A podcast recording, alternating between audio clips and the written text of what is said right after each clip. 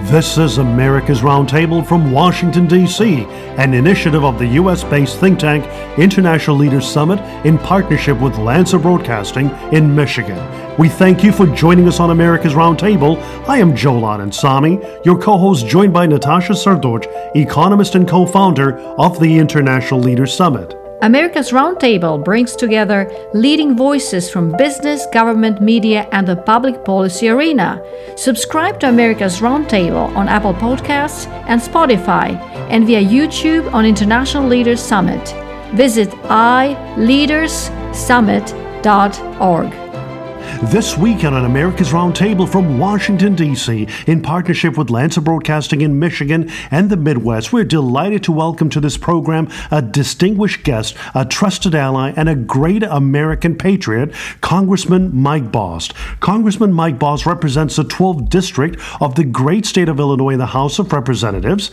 And um, in fact, Congressman Bost is known to all for his commitment to advancing America's values and principles in Washington, D.C., a fight he began began in the U.S. military, serving in the Marines, then as a first responder, a local job creator, and a state representative. Congressman Mike Bost was recently elected by the House Republican colleagues to serve as the lead Republican on the House Veterans Affairs Committee, tasked with setting the party's agenda on veterans issues and leading oversight efforts of the administration. We invite you to visit his website at bostforcongress.com, bostforcongress.com.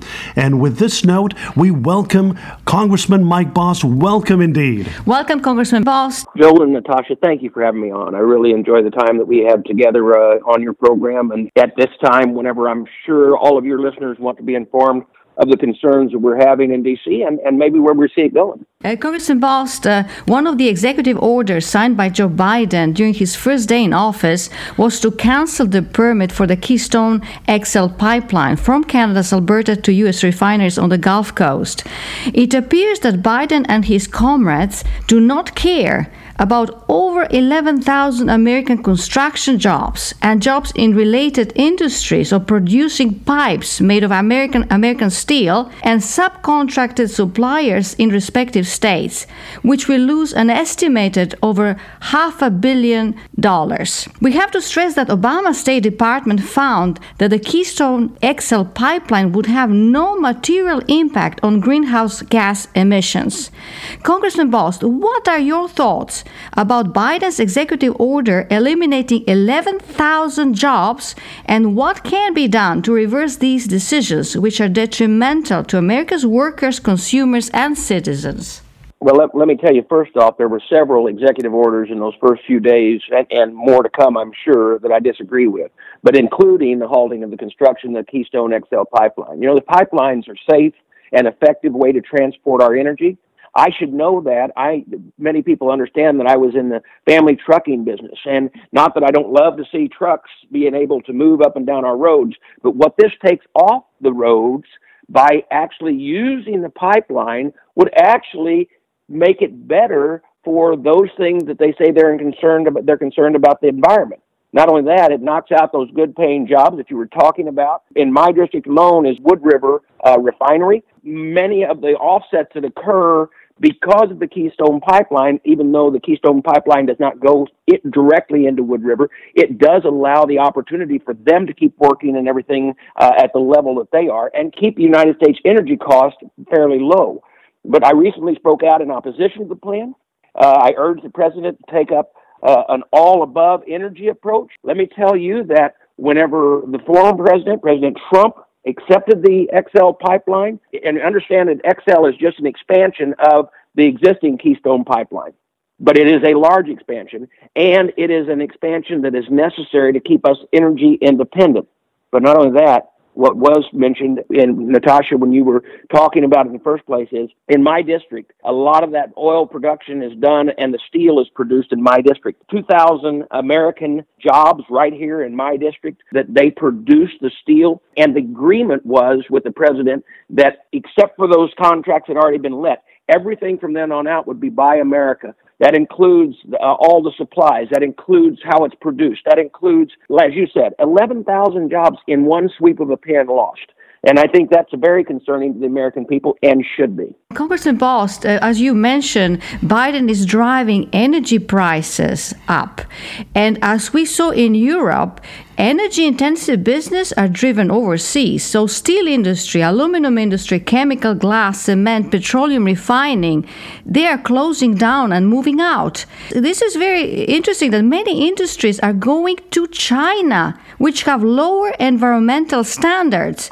So we get to the point that Biden's policies will raise energy prices, drive energy intensive businesses out of the US, close plants, destroy jobs, and increase global CO2 emissions because of going to China. It will reverse everything we've done over the last four years of bringing those jobs home prior to COVID, our economy was booming so greatly was because we were bringing those jobs home and making sure we were putting ourselves in a position where it was America workers that were getting the benefits here.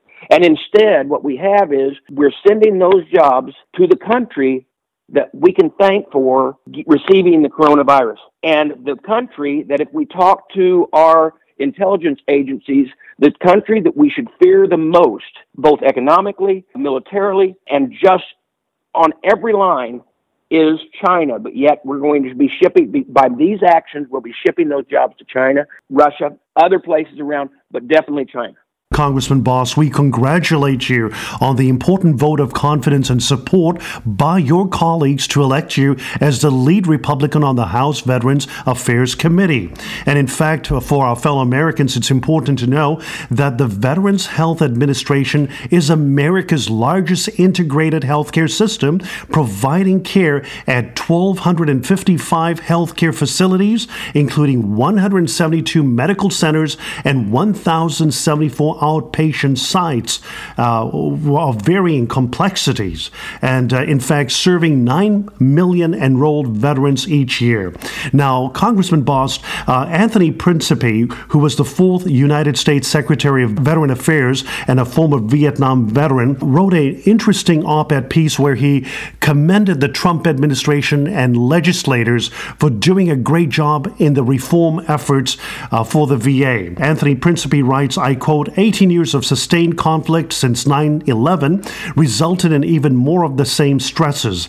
And he says by the final years of the Obama administration, the situation had blossomed into a full blown crisis with veterans reportedly dying on waiting lists. Congressman Bost, uh, you are advancing a new bill introduced, H.R. 292, which is VA Health Center Management and Stability Act background. And uh, you're advancing the great reforms that were done by President Trump. Could you provide us with insight on what you're doing and your leadership uh, through this important role in Congress? Sure. Let me tell you that we have been working on several items. One is, and this is imp- implementing things we did pass during the Trump's administration to make sure that, that they're implemented.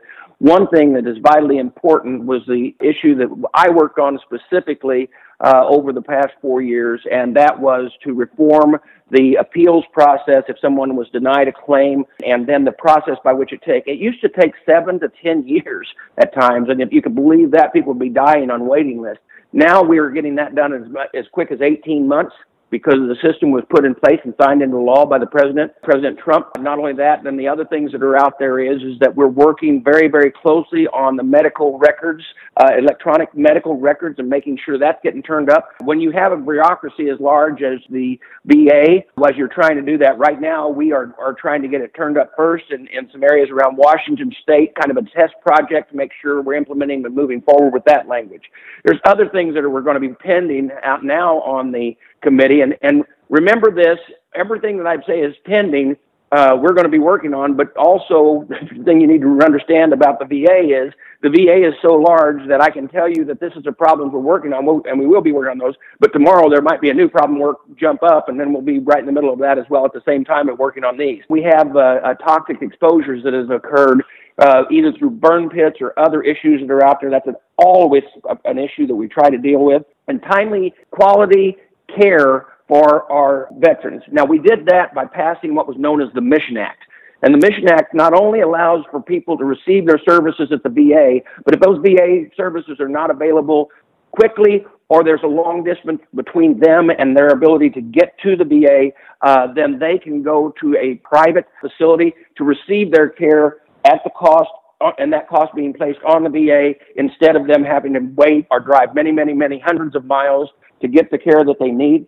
So all of these are the things that we're going to be working to make sure that we put in place. Our veterans have, have served us well, and they are due any benefit that they are supposed to receive.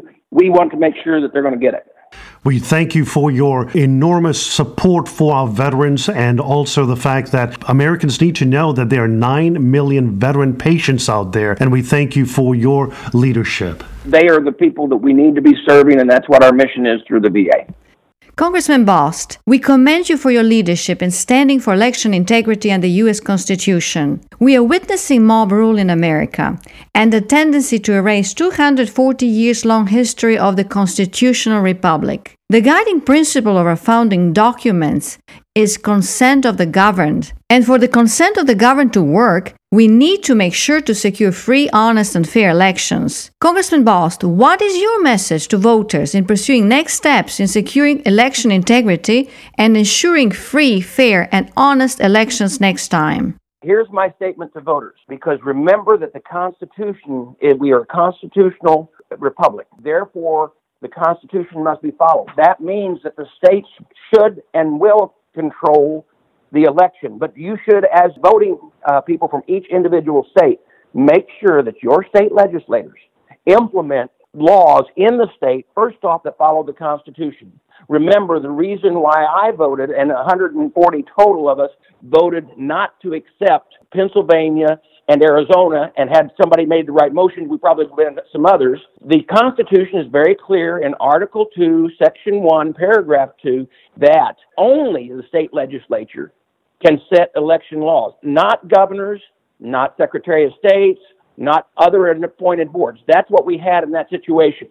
Not only that, I believe that each one of those states should make sure that they put in place guidelines that make sure there's checks and balances, voter ID, making sure that there's a way to verify the votes and making sure that those votes must be counted on election day before the stroke of midnight instead of days and weeks and months afterwards. This type of game is something that you hear in third world countries when you have dictators trying to run uh, the government. And therefore, it is because of that I'm encouraging the voters to go out and aggressively go to their state legislators to make sure that they implement those laws and that if there is an issue that violates the Constitution, that the Supreme Court should take those up, not just bury their head in the sand. Absolutely. Right. For our listeners, it's important for them to know that uh, while Europe's leaders embrace the election results in America, European countries, including Germany and Britain, as well as India, Israel, Mexico, Argentina, Brazil, they do not allow mail in votes and they all require voter ID. And so that is something that is so important for strengthening election integrity in America. Exactly. As a former Marine, a leader in the private sector, and now as a legislator, you have been supportive of the principal policy of peace through strength and in what President Trump accomplished in advancing the Abraham Accords.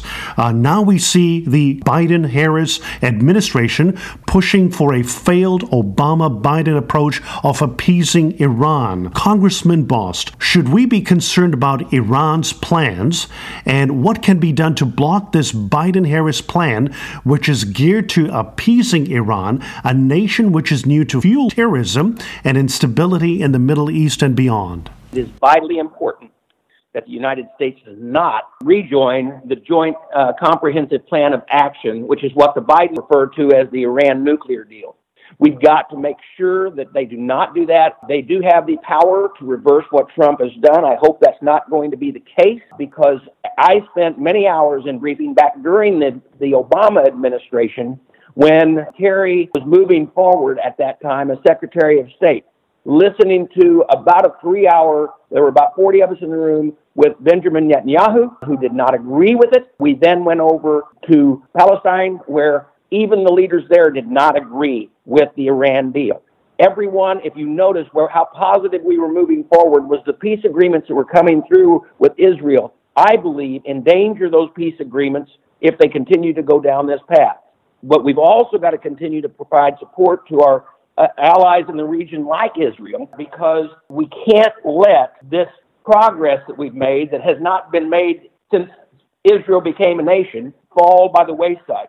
Of course, we've also got to hold the UN accountable for any anti Israel or uh, anti Semitic moves that they would try to make. And we need to make sure that someone strong in there is, is speaking up. My fear is, is with this administration, that would not be the case. Thank you indeed, Congressman Mike Bost. We appreciate you joining us on America's Roundtable. And for those interested, we encourage you to visit bostforcongress.com, bostforcongress.com. Thank you, Congressman Bost. Thank you, Congressman Bost. So, Natasha, thank you.